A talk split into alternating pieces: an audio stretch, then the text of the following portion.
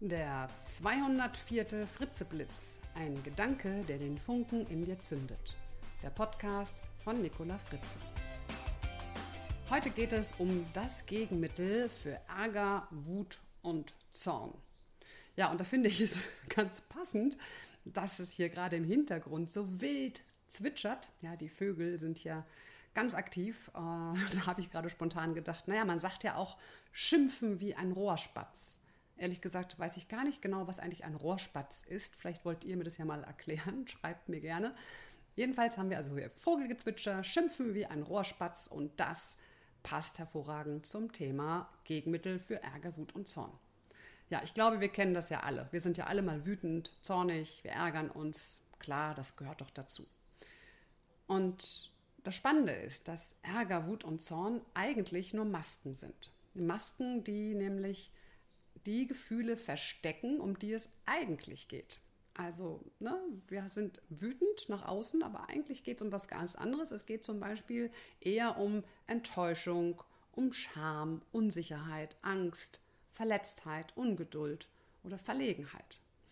Nur sind diese Masken, Wut, Zorn und Orge, ähm, na, Ärger heißt das, genau, Wut, Zorn und Ärger, gesellschaftlich viel mehr akzeptiert als zum Beispiel Unsicherheit oder Verletztheit oder auch Verlegenheit. Es ist also eher okay, wenn wir total laut schimpfen und brüllen und vielleicht auch mal eine Tür zuschlagen oder andere dumme Dinge tun. Das wird eher gesellschaftlich akzeptiert, als wenn jemand, weiß ich nicht, auf offener Straße laut anfängt zu weinen und zu schluchzen. Ja, das ist leider so. Ich überlege gerade leider, naja, es macht uns sozial vielleicht ein bisschen kompatibler. Ich weiß nicht, vielleicht können wir eher mit einer Wut oder einem Ärger umgehen, als wenn da jemand plötzlich vor uns auf der Straße kniet und heult. Ich glaube, das ist schon eine andere Nummer. Ich überlege gerade, ob ich schon mal jemanden in der Öffentlichkeit habe weinen sehen.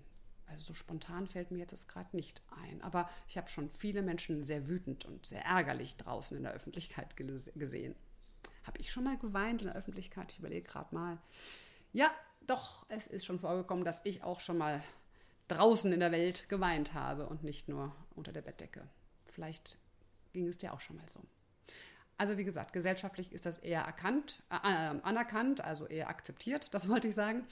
Doch schauen wir noch mal hinter die Gefühle, um die es nämlich eigentlich geht, also Enttäuschung, Scham, Unsicherheit, Angst, Verletztheit, Ungeduld, Verlegenheit.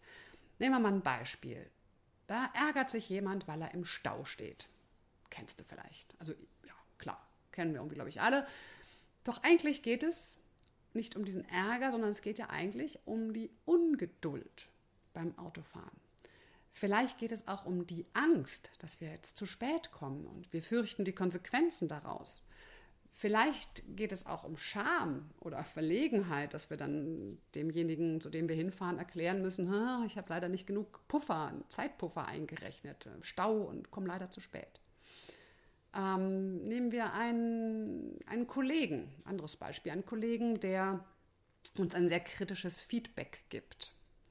Ja, der sagt vielleicht, du im Meeting, da hast du viel zu wenig oder viel zu viel geredet oder beim Kunden XY, da hast du was völlig Falsches gemacht oder was auch immer. Ja?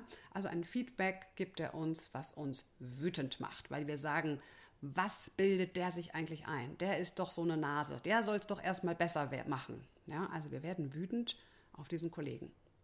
Doch eigentlich das Gefühl dahinter, hinter der Maske, ist die Verletztheit vielleicht eher da. Wir sind verletzt, wir fühlen uns verletzt, vielleicht schämen wir uns auch, vielleicht sind wir auch unsicher. Drittes Beispiel an alle die, die kleine Kinder haben. Ihr kennt das vielleicht, ne? Ihr stellt fest, uiuiui, jetzt ist aber wirklich Schlafenszeit, das Kind ist im Spiel versunken und es tut euch auch echt leid, aber es hilft nichts, das Kind muss jetzt ins Bett. Also geht ihr hin und sagt, du, ich komme gleich und dann müssen wir Zähne putzen, Schlafanzug anziehen, dann geht's ins Bett, ich komme dich gleich abholen, du kannst noch kurz spielen, dann komme ich. Also bei uns hat es immer schon gereicht, oder reicht es auch immer noch, wenn wir nur sagen, gleich oder in fünf Minuten ist Schluss, dann wirft sich unser mittlerweile Siebenjähriger immer noch ganz gerne ab und zu mal wütend auf den Teppich also als er ganz klein war, hat er das noch viel häufiger getan. Das muss ich zu seiner Entschuldigung jetzt sagen. Inzwischen haben wir das schon ganz gut hingekriegt. Aber ich glaube, ihr kennt das. Ne? Man ist völlig sprachlos. Das Kind schmeißt sich auf den Teppich, klopft mit seinen kleinen Fäusten drauf, beißt rein und schreit ohrenbetäubend laut. Naja, es ist wütend. Es hat einen richtig schicken Wutanfall. Doch dahinter, hinter der Maske der Wut, steckt natürlich die Enttäuschung des Kindes. Es will nicht mit dem Spielen aufhören, nur weil jetzt Schlafenszeit ist. Das Kind ist enttäuscht. Also lerne die Emotionen hinter der Wut, hinter dem Ärger, hinter dem Zorn zu begreifen. Und dann gehe auf diese Emotion ein. Und dann findest du sehr viel schneller den Frieden mit dir selbst, wenn du auf dich selbst wütend bist zum Beispiel oder dich selbst, über dich selbst ärgerst. Oder findest eben auch den Frieden mit anderen.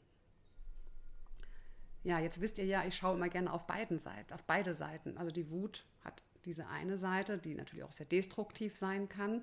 Die Wut kann aber auch sehr produktiv sein. Das Gute an der Wut oder an dem Zorn ist nämlich, das ist pure Energie. Also besonders gut zu beobachten, bei Kindern zum Beispiel, ja. Pure Energie, eine Antriebsenergie ist das. Das ist eine Antriebsenergie, die wir nutzen können, um etwas zu verändern, um etwas anzugehen. Also Wut und Zorn ist Energie und ihr könnt sie als Antriebsenergie nutzen. Verwandelt diese Wut in Antrieb und dann verändert ihr etwas, was ihr dringend verändern wollt, weil es euch dann besser geht. Was ist jetzt also zu tun? Wenn du merkst, da ziehen die Gewitterwolken auf, die Wut bricht langsam über dir ein, du ärgerst dich, du bist zornig, dann ist das Erste und Wichtige, Stopp. Mal ganz kurz durchatmen, mal ganz kurz innehalten, Zeit nehmen, wenigstens ganz kurz, und mal drüber nachdenken, was möchte ich denn eigentlich erreichen? Also erklär dir die Wut, versuche das Gefühl dahinter zu erkennen und dann kommst du auf andere Gedanken, andere Lösungen und kannst Verständnis empfinden. Bei anderen finde ich es immer sehr hilfreich, ihnen das Gefühl zu spiegeln oder das Gefühl zu benennen. Also zum Beispiel zu sagen, ich sehe, dass du sehr wütend bist. Und dann frage ich, was genau ist es denn, was dich so wütend macht? Ja, ich weiß, es ist nicht immer leicht, unsere Gefühle wie Angst, Verletztheit, Verunsicherung auf eine gesunde Art und Weise auszudrücken. Aber wenn wir die Beherrschung verlieren oder auch alles runterschlucken, unter den Teppich kehren und in uns aufstauen, dann richten wir noch viel, viel mehr Schaden an. Sigmund Freud sagte übrigens mal, Schmerz verwest nicht, wenn du ihn begräbst. Und da hat er einfach recht.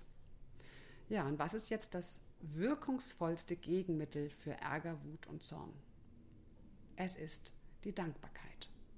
Ja, versuch doch mal zu meckern, zu schimpfen, zu zornen, in den Teppich zu beißen, die Tür zuzuschlagen oder rumzubrillen, während du gleichzeitig dankbar bist.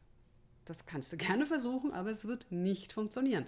Dankbarkeit macht Wut, Zorn, Ärger sofort platt. Du kannst mit der Dankbarkeit ganz schnell deinen aufgewühlten Geist beruhigen. Das ist so ähnlich, wie ich immer auch in meinen Vorträgen gerne das Beispiel bringe. Du kannst nicht auf dem Trampolin hüpfen, dabei die Arme gen Himmel strecken und ein Liedchen pfeifen und dabei weinen. Das geht auch nicht. Ja. Das heißt, Dankbarkeit macht Wut, Ärger, Zorn sofort platt. Die Kunst besteht jetzt natürlich darin, in dem Moment der Wut oder dem, in dem Moment des Ärgers tatsächlich innezuhalten, dir das bewusst zu machen und etwas zu finden, wofür du gerade dankbar bist. Das ist anfangs natürlich nicht so leicht, weil in diesem Wutmodus hast du ja kaum eine Wahrnehmung für das, wofür du dankbar sein kannst. Gehen wir nochmal unsere Beispiele durch. Wir haben, glaube ich, vorhin zuerst den Stau gehabt. Genau, der Stau. Also, Stau bei einem Unfall. Du stehst mitten im Stau und ne, ärgerst dich, oh je, äh, jetzt komme ich zu spät und haha. So, Wofür kannst du dankbar sein in dem Moment? Also wenn ich im Stau bin, besonders wenn da vorne ein Unfall ist, bin ich extrem dankbar dafür, dass ich nicht diejenige bin, die da vorne den Stau verursacht hat. Derjenige oder diejenige bin, die da vorne ist und der es vielleicht gerade gar nicht gut geht. Ich bin beim Stau sehr dankbar dafür, dass es mir gut geht. Und ich habe zum Glück in 99,9% der Fälle auch immer noch eine Flasche Wasser und ein paar Notnüsse dabei. Die Nüsschen stecken immer in einer Handtasche noch, wo ich weiß, ich werde demnächst nicht verhungern, nicht verdursten. Mir geht es gut, dafür kann ich dankbar sein. Zweites Beispiel, der Kollege mit dem kritischen Feedback. Ich kann natürlich dankbar sein dafür, dass jemand mein Verhalten mir mal spiegelt. Denn nur so habe ich ja die Möglichkeit, etwas dazu zu lernen. Und das dritte Beispiel, das Kind, das sich auf den Boden wirft vor Wut, weil es nicht aufhören will zu spielen und weil es erst recht gar nicht mal ins Bett will. Hey, da bin ich dankbar. Da bin ich dankbar, dass mein Kind gesund ist und dass mein Kind so viel Energie hat, dass es sich so auf den Teppich werfen kann. Nein, ich bin vor allem auch dankbar dafür, dass das Kind sich noch so fürs Spielen begeistern kann. Und dass das Kind sagt, Mama, also unser Kind sagt, dass wir Mama Warum hat der liebe Gott das Schlafen erfunden? Das ist doch total langweilig. Kinder sind so herrlich neugierig, so herrlich lebendig und energiegeladen. Dafür kann ich nur dankbar sein. Ja, jetzt äh, hast du meine Gedanken gehört zum Thema Wut, Angst und Ärger und wie du sie mit Dankbarkeit ganz schnell platt machen kannst. Ich freue mich, wenn es für dich nützliche Gedanken waren und natürlich freue ich mich über ein paar Sternchen und Bewertungen bei iTunes Ach so, und vielleicht schaust du noch vorbei auf meiner Website. Da gibt es noch mehr Inspiration in meinem Blog und natürlich noch viel mehr Podcasts. Das ist www.nicolafritze.de. Und natürlich kannst du mir auch auf Facebook, auf, auf Instagram folgen. Ich wünsche dir eine gute Zeit. Bis dahin, deine Nicola Fritze.